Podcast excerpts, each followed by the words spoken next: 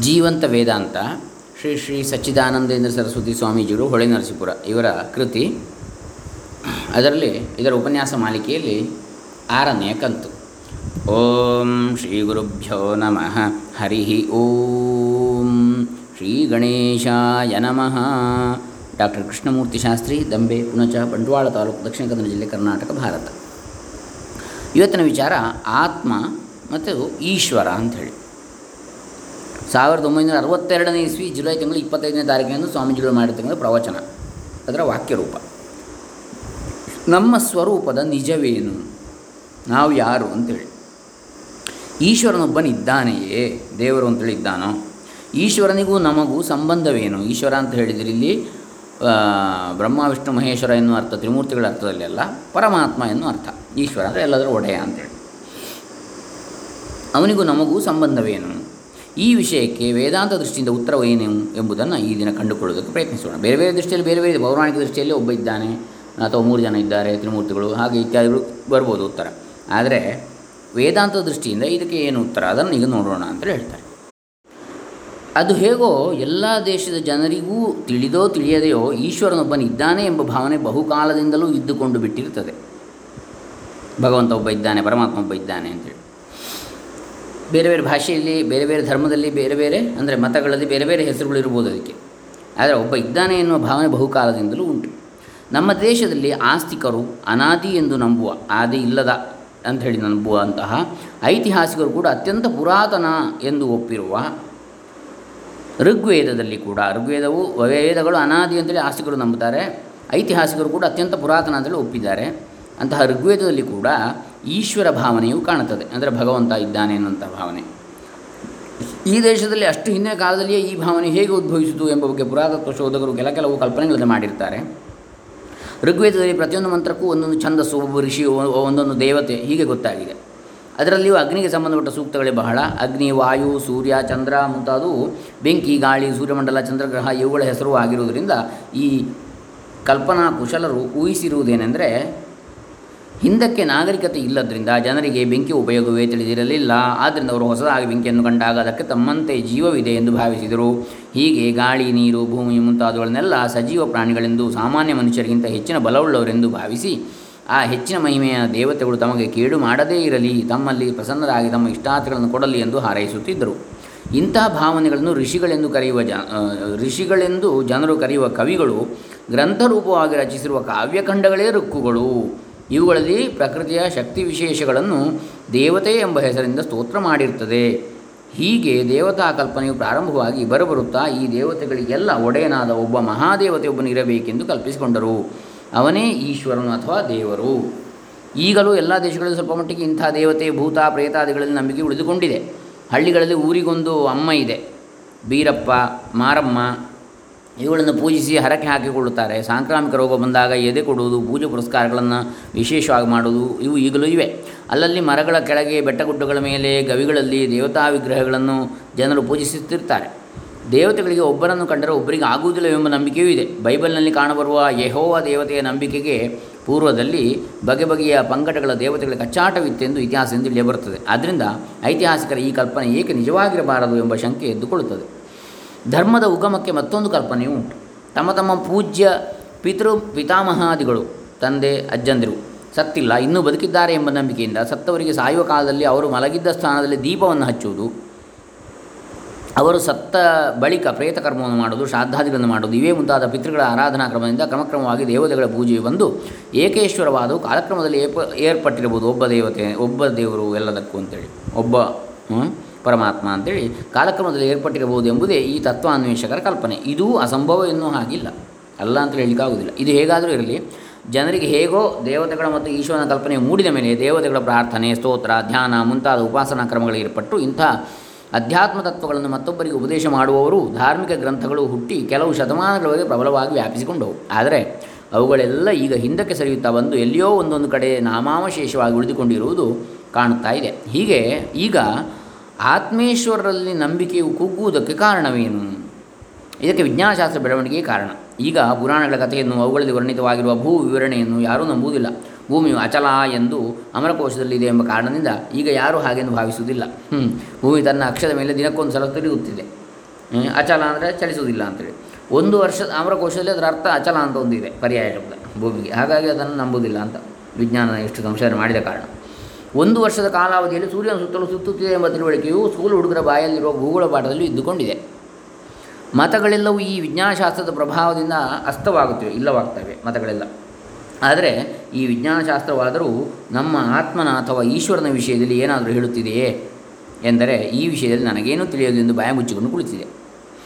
ಅಜ್ಞಾನವಾದಿಗಳು ಅಥವಾ ಅನಿರ್ಧಾರಣವಾದಿಗಳು ಎಗ್ನಾಸ್ಟಿಕ್ಸ್ ಎಂಬುವರು ಕೆಲವರು ಹುಟ್ಟಿಕೊಂಡಿರ್ತಾರೆ ಅವರು ಈ ವಿಷಯದಲ್ಲಿ ಏನನ್ನೂ ನಿರ್ಧರಿಸಿ ಹೇಳಲಾಗುವಂತಿಲ್ಲ ಈ ವಿಷಯದಲ್ಲಿ ಅನುಕೂಲ ಅಥವಾ ಪ್ರತಿಕೂಲ ಪ್ರಮಾಣಗಳು ಏನೂ ಕಾಣುವುದಿಲ್ಲ ಎಂದಿಷ್ಟೇ ಹೇಳುತ್ತಾ ಇದ್ದಾರೆ. ಈ ಜಗತ್ತಿನ ವಿಚಿತ್ರ ರಚನೆಯನ್ನು ನೋಡಿದರೆ ಇದನ್ನು ಒಬ್ಬನು ನಿರ್ಮಾಣ ಮಾಡಿರುತ್ತಾನೆ ಎಂದು ಹೇಳಬೇಕಾಗ್ತದೆ. ಗಡಿಯಾರವನ್ನು ನೋಡಿದರೆ ಅದನ್ನು ಮಾಡಿದವನೊಬ್ಬನು ಇರಬೇಕೆನಿಸುವುದಿಲ್ವೇ? ಅದರಂತೆ ಈ ಜಗತ್ತನ್ನು ನಿರ್ಮಿಸಿದವನು ಒಬ್ಬನು ಇರಬೇಡವೇ ಎಂದು ಪೇಲಿ ಎಂಬಾತನು ಚರ್ಚಿಸಿ ಹೇಳಿದನಂತೆ. ಇದೇ ರೀತಿಯ ಬೇರೆ ಬೇರೆ ಯುಕ್ತಿಗಳನ್ನು ನೋಡಿ ಈಶ್ವರನ ಅಸ್ತಿತ್ವವನ್ನು ಒಪ್ಪಿಸುವುದಕ್ಕೆ ಅನೇಕ ಪ್ರಯತ್ನ ಮಾಡಿರ್ತಾರೆ. ಅದಕ್ಕೆ ಪ್ರಕೃತಿ ಸ್ವಭಾವ ಅನುಮೇಯ ಈಶ್ವರವಾದ ನ್ಯಾಚುರಲ್ ಥಿಯಾಲಜಿ ಪ್ರಕೃತಿ ಸ್ವಭಾವ ಅನುಮೇಯ ಈಶ್ವರವಾದ. ಎಂದು ಹೆಸರು. ಇಂತಹ ಯುಕ್ತಿಗಳಿಂದ ಈಶ್ವರನೊಬ್ಬನು ಇರಬಹುದೆಂದು ಒಬ್ಬರು ನಂಬಿದರೆ ಪ್ರತಿ ಯುಕ್ತಿಗಳಿಂದ ಅವನು ಇರಬೇಕಾದದ್ದಿಲ್ಲವೆಂಬುದನ್ನು ಸಿದ್ಧ ಮಾಡಿದ ನಾಸ್ತಿಕರು ಇರ್ತಾರೆ. ಒಮ್ಮೆ ಒಂದು ಹೋಟೆಲ್ನಲ್ಲಿ ಅಡುಗೆ ಆಗುವುದು ತಡವಾದ್ದರಿಂದ ಅಲ್ಲಿಗೆ ಊಟಕ್ಕೆ ಬಂದವರು ಈಶ್ವರ ಅಸ್ತಿತ್ವದ ವಿಷಯಕ್ಕೆ ಚರ್ಚೆಯನ್ನು ಮೊದಲು ಪ್ರಾರಂಭಿಸಿದರು. ನನಗೆ ತಂದೆ ಇದ್ದಾನೆ ಎಂದು ಪ್ರತಿಯೊಬ್ಬನು ನಂಬುತ್ತಾನೆ. ಅದರಂತೆ ಈ ಲೋಕಕ್ಕೆಲ್ಲ ತಂದೆಯ ಸ್ಥಾನದಲ್ಲಿ ಒಬ್ಬನಿರಬೇಕು ಎಂದು ಒಬ್ಬ ವಾದಿಸಿದ. ಲೋಕದಲ್ಲಿ ತಂದೆ ತಾಯಿಗಳಿಂದ ಮಕ್ಕಳು ಹುಟ್ಟುವುದು ಪ್ರಸಿದ್ಧವಾಗಿದೆ. ಆದರೂ ಈ ಜಗತ್ತು ಹಾಗೆ ಒಬ್ಬ ತಂದೆ ತಾಯಿಯಿಂದ, ತಂದೆಯಿಂದ ಅಥವಾ ತಾಯಿಯಿಂದ ಹುಟ್ಟಿದೆ ಅಂತ ತಿಳಿಯುವುದಕ್ಕೆ ಕಾರಣವಿಲ್ಲ. ಮೊದಲು ಅದು ಯಾವಾಗಲಾದರೂ ಹುಟ್ಟಿತೋ ಅಥವಾ ಎಂದೆಂದರಿಂದಲೂ ಹೀಗೇ ಇದೆಯೋ, ಯಾರು ಬಲ್ಲರು ಎಂದು ಮತ್ತೊಬ್ಬನು ಪ್ರತಿವಾದವನ್ನು ಹೂಡಿದ. ಎಲ್ಲರೂ ಚರ್ಚಿಸಿದರು, ಆದರೆ ಎಲ್ಲರಿಗೂ ಸಮ್ಮತವಾದ ಯಾವುದೊಂದು ವಾದವೂ ಮುಂದಕ್ಕೆ ಬರಲಿಲ್ಲ. ಕೊನೆಗೆ ಊಟಕ್ಕೆ ಹೊತ್ತಾದದ್ದರಿಂದ ಚರ್ಚೆ ಅಲ್ಲಿಗೆ ನಿಂತು ಬಿಟ್ಟಿತು ಈ ವಿಷಯದಲ್ಲಿ ಜಗಳವು ಆಸ್ತಿಕರಿಗೂ ನಾಸ್ತಿಕರಿಗೂ ನಾಸ್ತಿಕರಿಗೂ ಇಂದಿಗೂ ಉಳಿದುಕೊಂಡೇ ಇದೆ. ಅದಂತಿರಲಿ ನಮ್ಮಗಳಿಗೆ ಆತ್ಮನೊಬ್ಬನಿದ್ದಾನೆಯೇ? ಶರೀರವನ್ನು ಕೊಯ್ದು ನೋಡಿದರೆ, ರಕ್ತ, ಮಾಂಸ, ಮೂಳೆ ಮುಂತಾದವುಗಳು ಕಾಣುವಂತೆ ಆತ್ಮನು ಕಾಣಿಸುತ್ತಾನೆಯೇ? ಹೀಗಿರುವವರಲ್ಲಿ, ಹೀಗಿರುವಲ್ಲಿ ಆತ್ಮನೊಬ್ಬನು ಇದ್ದಾನೆಂದು ನಂಬುವುದಕ್ಕೆ ಕಾರಣ ಏನು ಎಂದು ನಾಸ್ತಿಕರು ಕೇಳ್ತಾರೆ. ನಾನು ನನ್ನ ಶರೀರಾದಿಗಳನ್ನು ಉಪಯೋಗಿಸುತ್ತೇನೆ ಎಂಬ ನಂಬಿಕೆಯು ಎಲ್ಲರಿಗೂ ಇರುವುದರಿಂದ ಈ ಶರೀರ ಸ್ವಾಮಿಯಾದ ಆತ್ಮನು ಇರಬೇಡವೇ ಎಂದು ಆಸ್ತಿಕರು ಕೇಳ್ತಾ ಇದ್ದಾರೆ. ಈ ವಿಷಯದಲ್ಲಿ ವೇದಾಂತವು ಹೇಳುವುದು ಏನಾದರೂ ಇದೆಯೇ ಎಂಬ ಕುತೂಹಲವು ಈ ವಾದ ವಿವಾದಗಳಿಂದ ದಿಗ್ಭ್ರಮೆಯಾಗಿರುವವರಿಗೆ ಸ್ವಾಭಾವಿಕವಾಗಿ ಉಂಟಾಗುತ್ತದೆ ಅಷ್ಟೇ. ಮತಗಳು ಸೋತು, ವಿಜ್ಞಾನಶಾಸ್ತ್ರವು ಮೂಕತ್ವವನ್ನು ವಹಿಸಿ ಕುಳಿತಿರುವ ಈ ವಿಷಯದಲ್ಲಿ ವೇದಾಂತದಲ್ಲಿ ಯಾವ, ಯಾವುದಾದರೂ ಬೆಳಕು ಸಿಕ್ಕಿದರೆ ಅದನ್ನು ಯಾರು ತಾನೇ ಸ್ವಾಗತಿಸಲಾರರು? ಈ ಪ್ರಪಂಚದ ತತ್ವವೇನು? ನಮ್ಮಗಳ ಪರಮಾರ್ಥ ಸ್ವರೂಪದ ತತ್ವವೇನು?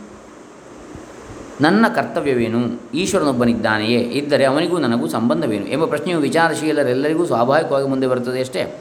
ಈ ಪ್ರಶ್ನೆಗೆ ವೇದಾಂತದ ಮೂಲ ಸ್ಥಾನವಾದ ಉಪನಿಷತ್ತುಗಳಲ್ಲಿ ಈ ಉತ್ತರವು ಸಿಕ್ಕುತ್ತದೆ. ಸ ಯ ಏಷೋ ಅಣಿವೈತದಾತ್ಮ್ಯಮಿದಂ ಸರ್ವಂ ತತ್ಸತ್ಯಂ ಸ ಆತ್ಮ ತತ್ವಮಸಿ ಶ್ವೇತಕೇತೋ ಈ ಅತ್ಯಂತ ಸೂಕ್ಷ್ಮವಾದ ತತ್ವ ಇದೆಯಲ್ಲ? ಸ ಏಷಃ ಅಣಿಮ ಏತದ್ ಆತ್ಮ್ಯಂ ಇದಂ ಸರ್ವಂ ತತ್ ಸತ್ಯಂ. ಸಹ ಆತ್ಮ, ತತ್ ತ್ವಂ ಅಸಿ ಶ್ವೇತಕೇತೋ. ಈ ಅತ್ಯಂತ ಸೂಕ್ಷ್ಮವಾದ ತತ್ವ ಇದೆಯಲ್ಲ ಇದೇ ಈ ಜಗತ್ತೆಲ್ಲಕ್ಕೂ ಆತ್ಮವು. ಏತದ್ ಆತ್ಮ್ಯಂ, ಇದಂ ಸರ್ವಂ ತತ್ ಸತ್ಯಂ. ಸಾರವು ಅದೇ ಸತ್ಯವು, ಅದೇ ನಮ್ಮೆಲ್ಲರ ಆತ್ಮನು. ಸ ಆತ್ಮ, ತತ್ ತ್ವಂ ಅಸಿ ಶ್ವೇತಕೇತು, ಅದೇ ನೀನು. ಛಾಂದೋಗ್ಯೋಪನಿಷತ್ತು ಆರು ಎಂಟು ಏಳು. ಈ ವಾಕ್ಯದ ಅರ್ಥವನ್ನು ಮನನ ಮಾಡಿದರೆ ಈಶ್ವರ ಸಿದ್ಧಿಯು ಆತ್ಮಸಿದ್ಧಿಯು ಒಮ್ಮೆಗೆ ಆಗಿಬಿಡುತ್ತದೆ if there be a God let that mister God come and present himself before me ಈಶ್ವರನೆಂಬವನಿಗೆ ಒಬ್ಬನಿದ್ದರೆ ಆ ಮಹಾರಾಜ ಶ್ರೀ ಈಶ್ವರನು ಇಲ್ಲಿ ನನ್ನ ಮುಂದೆ ಬಂದು ನಿಲ್ಲಲಿ. ಎಂದು ಒಬ್ಬ ಗಣಿತಶಾಸ್ತ್ರದಲ್ಲಿ ಸೀನಿಯರ್ ರ್ಯಾಂಕ್ಲರ್ ಪದವಿಯನ್ನು ಪಡೆದಿದ್ದ ವಿದ್ವಾಂಸನು ಕೈ ತೋರಿಸಿದನಂತೆ. ಅಯ್ಯೋ, ವಿದ್ವತ್ತೆ ನೀನು ಈಗ ನೀಡಿ ತೋರಿಸಿದ ಕೈಗೆ ಹೀಗೆ ಅಲುಗಾಡುವ ಶಕ್ತಿಯನ್ನು ಕೊಟ್ಟವನೇ ಈಶ್ವರನೆಂಬುದು ನಿನಗೆ ತೋರದೆ ಹೋಯಿತಲ್ಲ? ಹೀಗೆ ಆ ಮಹಾವಿಷ್ಣು ಎಂಬುವನು ಇದ್ದಾನೆಯೋ ಎಂದು ಹಿರಣ್ಯಕಶಿಪು ಗದರಿಸಿ ಕೇಳಿದ ಪ್ರಶ್ನೆಗೆ ಪ್ರಹ್ಲಾದನು, ಅವನು ನನ್ನಲ್ಲಿಯೂ ಇದ್ದಾನೆ, ನಿನ್ನಲ್ಲಿಯೂ ಇದ್ದಾನೆ ಎಂದು ಉತ್ತರವನ್ನು ಕೊಟ್ಟ. ಈ ವಿದ್ವಾಂಸನು ಪುರಾಣ ಶ್ರವಣ ಮಾಡಿರಲಿಲ್ಲವಾದ್ದರಿಂದ ಹೀಗೆ ಕೇಳಿದ್ದೇನೂ ಆಶ್ಚರ್ಯವಲ್ಲ.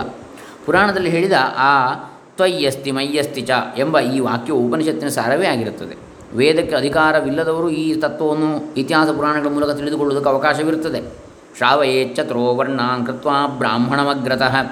ಇತಿಹಾಸವನ್ನು ಬ್ರಾಹ್ಮಣನನ್ನು ಮುಂದೆ ಮಾಡಿಕೊಂಡು ನಾಲ್ಕು ವರ್ಣದವರಿಗೂ ತಿಳಿಸಬೇಕು ಎಂದು ಮಹಾಭಾರತದಲ್ಲಿ ವಾಕ್ಯವಿದೆ. ಶ್ರಾವಯೇತ್ ಚತುರೋ ವರ್ಣಾನ್ ಕೃತ್ವ ಬ್ರಾಹ್ಮಣಮಗ್ರತಃ. ಇತಿಹಾಸ ಪುರಾಣಗಳಲ್ಲಿ ಶ್ರುತಿವಾಕ್ಯಗಳನ್ನೇ ಸ್ವರರಹಿತವಾಗಿ, ಲೌಕಿಕ ವಾಕ್ಯಗಳಂತೆ ಎಣಿಸಿ ಅಕ್ಷರಶಃ ತಂದು ಇಳಿಸಿರುವುದು ಈ ಕಾರಣದಿಂದಲೇ. ಸೂತ್ರ ಸಮಿತಿಯಲ್ಲಿ ಅಂದರೆ ಶ್ರುತಿಗಳಲ್ಲಿ, ವೇದಗಳಲ್ಲಿ ಸ್ವರಸಹಿತ ಇದೆ. ಅದನ್ನೇ ಕೆಲವು ವಾಕ್ಯಗಳನ್ನು, ಮುಖ್ಯವಾದ ವಾಕ್ಯಗಳನ್ನು, ತತ್ವವಾಕ್ಯಗಳನ್ನು ಇತಿಹಾಸಗಳು ಬಟ್ಟಿ ಇಳಿಸಿವೆ. ಸ್ವರ ಸಹಿತವಾಗಿಲ್ಲ ಸ್ವರ ರಹಿತವಾಗಿ. ಹಾಗಾಗಿ ಎಲ್ರಿಗೂ ಅದು ಅನ್ವಯ ಆಗ್ತದೆ. ಸ್ವರ ಸಹಿತ ಆದರೆ ಅದನ್ನು ಉಚ್ಚಾರ ಮಾಡಬೇಕಿದ್ರೆ ವರ್ಣಾದಿಗಳ ಭೇದ, ಇದು ಎಲ್ಲ ಇದೆ? ಸಂಸ್ಕಾರಾದಿಗಳ ಭೇದ ಅವಶ್ಯಕತೆ. ಸೂತ ಸಮಿತಿಯಲ್ಲಿ ಮ್ಲೇಚ್ಛರು ಕೂಡ ಭಾಷಾಂತರದ ಮೂಲಕವಾಗಿ ತತ್ವವನ್ನು ತಿಳಿದುಕೊಳ್ಳಬಹುದು ಎಂದಿರುವುದು ವೇದಾಂತಿಗಳ ಉದಾರ ಭಾವವನ್ನು ಸೂಚಿಸುತ್ತದೆ. ಮ್ಲೇಚ್ಛರು ಅಂದರೆ ಈ ನಮ್ಮ ಸನಾತನ ಧರ್ಮದ ಅನ್ನು ಹೊರತುಪಡಿಸಿದವರು ಕೂಡ, ಬೇರೆ ಧರ್ಮ ಮತದವರು ಕೂಡ. ನಿಷ್ಕಾರಣವಾಗಿ ವೇದವನ್ನು ಓದಬೇಕೆಂಬುದು ಕರ್ತವ್ಯವಾಗಿರುವ ಆ ಬ್ರಾಹ್ಮಣರಲ್ಲಿ ಕೂಡ ಈಗ ಬಹುಜನರಿಗೆ ಸಂಸ್ಕೃತ ಭಾಷೆಯ ಪರಿಚಯವು ಕಡಿಮೆ ಆಗುತ್ತಾ ಬಂದಿದೆ. ಬ್ರಾಹ್ಮಣರು ನಿಷ್ಕಾರಣೋ, ವೇದ, ಅಧ್ಯೇಯೋ, ಧ್ಯೇ ಜ್ಞೇಯಶ್ಚ ಅಂತೇಳಿ ಉಂಟು ಬ್ರಾಹ್ಮಣರಿಗೆ ವಿಧಿಸಿದೆ. ಕಾರಣವೇ ಇಲ್ಲದಕ್ಕೆ ಕಾರಣ ಬೇಕಾಗಿಲ್ಲ ಅವನು ವೇದವನ್ನು ಅಧ್ಯಯನ ಮಾಡಬೇಕು ತಿಳಿದುಕೊಳ್ಳಬೇಕು ಅಂತೇಳಿ. ಹಾಗಿರುವಲ್ಲಿ ಅಂಥವ ಬ್ರಾಹ್ಮಣರಿಗೂ ಕೂಡ ಈಗ ಸಂಸ್ಕೃತ ಭಾಷೆಯ ಪರಿಚಯ ಕಡಿಮೆ ಆಗ್ತಾ ಬಂದಿದೆ. ಅವರು ಭಾಷಾಂತರದ ಮೂಲಕವಾಗಿ ತತ್ವವನ್ನು ವಿಚಾರ ಮಾಡಿ ತಿಳಿದುಕೊಳ್ಳಬೇಕಾಗಿ ಬಂದಿರುವುದು ಎಂಥ ಶೋಚನೀಯ ಅಂತೇಳಿ ಸ್ವಾಮೀಜಿಗಳು ಹೇಳ್ತಾರೆ. ಆದರೂ ಅಮರವಾಣಿಯಾದ ಸಂಸ್ಕೃತವು ಇನ್ನೂ ಉಳಿದುಕೊಂಡಿದೆ. ಅದರ ಭಾವಗಳು ದೇಶ ಭಾಷೆಯ ಗ್ರಂಥಗಳಲ್ಲಿಯೂ ಕಾಣಬರ್ತಾ ಇವೆ. ಉದಾಹರಣೆಗೆ ಇನ್ನೊಂದು ಉಪನಿಷತ್ ವಾಕ್ಯವನ್ನು ಇಲ್ಲಿ ಉದಾಹರಿಸ್ತೇನೆ.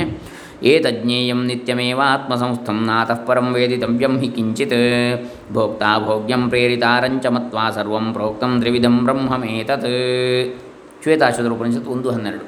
ಎಂದಿಗೂ ಆತ್ಮನ ರೂಪದಿಂದಲೇ ಇದ್ದುಕೊಂಡಿರುವ ಈ ತತ್ವವನ್ನೇ ಅರಿತುಕೊಳ್ಳಬೇಕು. ಏತತ್ ಜ್ಞೇಯಂ ನಿತ್ಯಂ ಏವ ಆತ್ಮಸಂಸ್ಥಂ. ಇದಕ್ಕಿಂತ ಹೆಚ್ಚಿನ ಜ್ಞೇಯವಿಲ್ಲ. ನ ಅತಃ ಪರಂ ವೇದಿತವ್ಯಂ ಹಿ ಕಿಂಚಿತ್.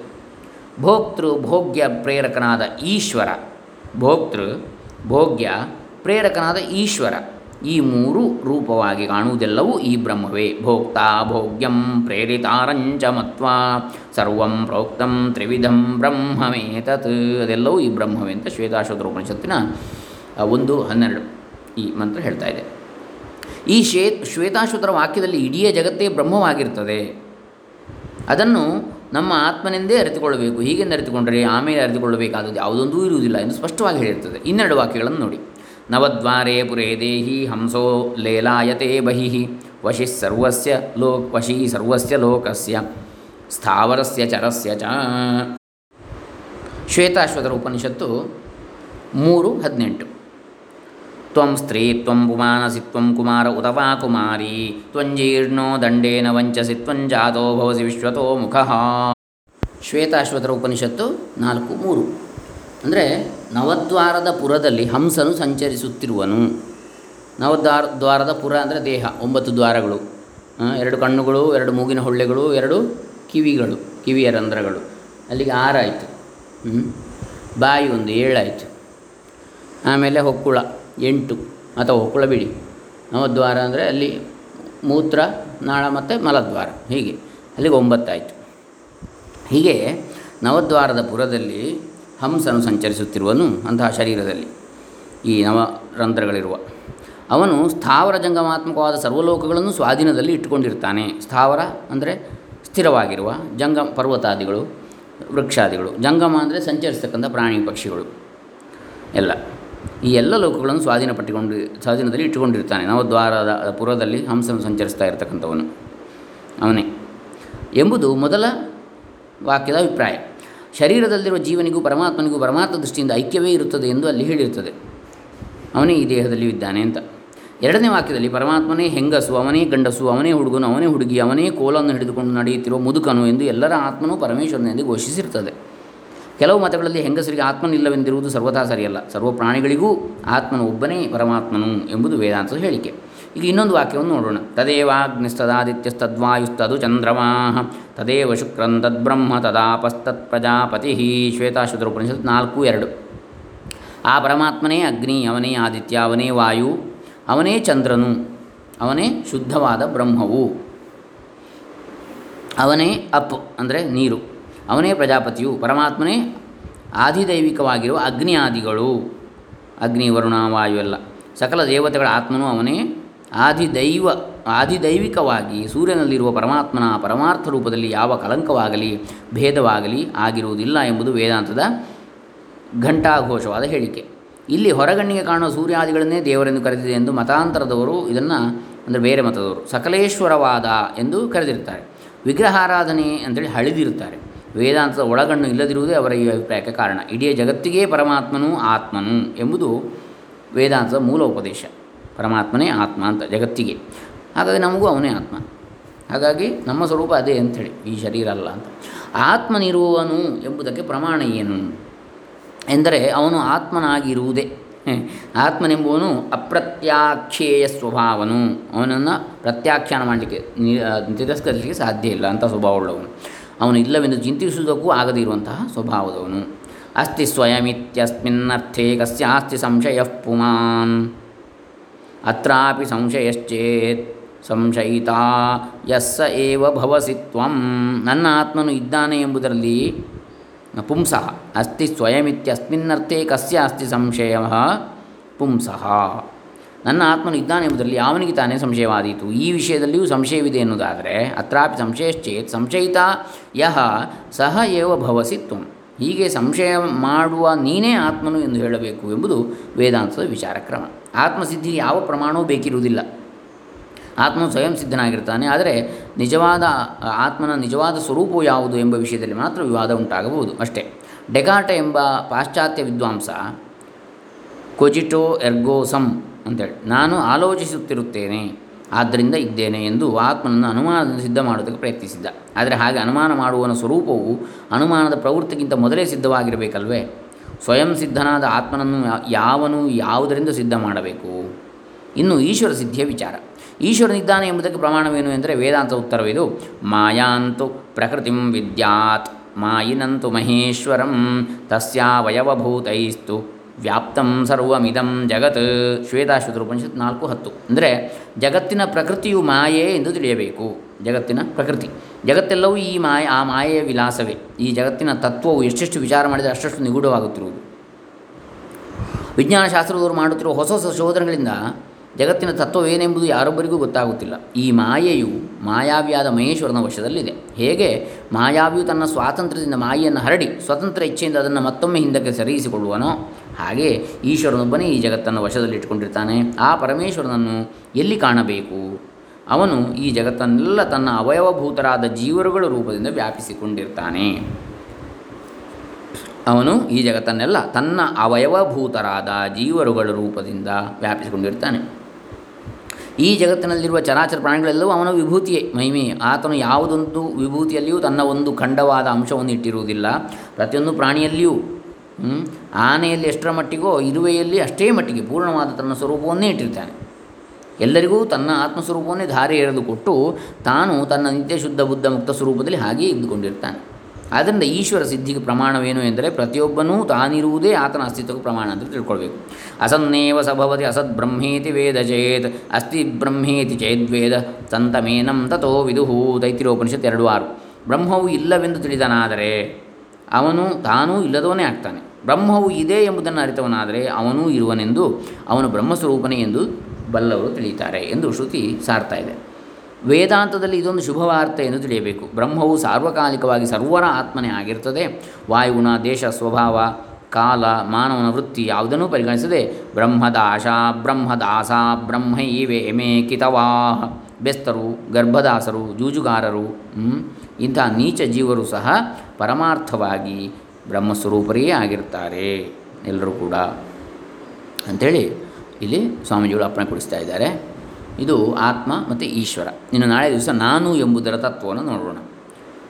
ಇದು ಈ ಜೀವಂತ ವೇದಾಂತ ಎನ್ನತಕ್ಕಂಥ ಶ್ರೀ ಶ್ರೀ ಶ್ರೀ ಸಚ್ಚಿದಾನಂದ ಸರಸ್ವತಿ ಸ್ವಾಮೀಜಿಗಳ ಕೃತಿಯಲ್ಲಿ ಅದರ ಉಪನ್ಯಾಸದಲ್ಲಿ ಆರನೆಯ ಕಂತು. ಹರೇ ರಾಮ, ಓಂ ತತ್ಸತ್, ಸದ್ಗುರುಚರಣಾರವಿಂದಾರ್ಪಿತಮಸ್ತು ಸರ್ವೇ ಜನ ಸುಖಿನೋ ಭವಂತು.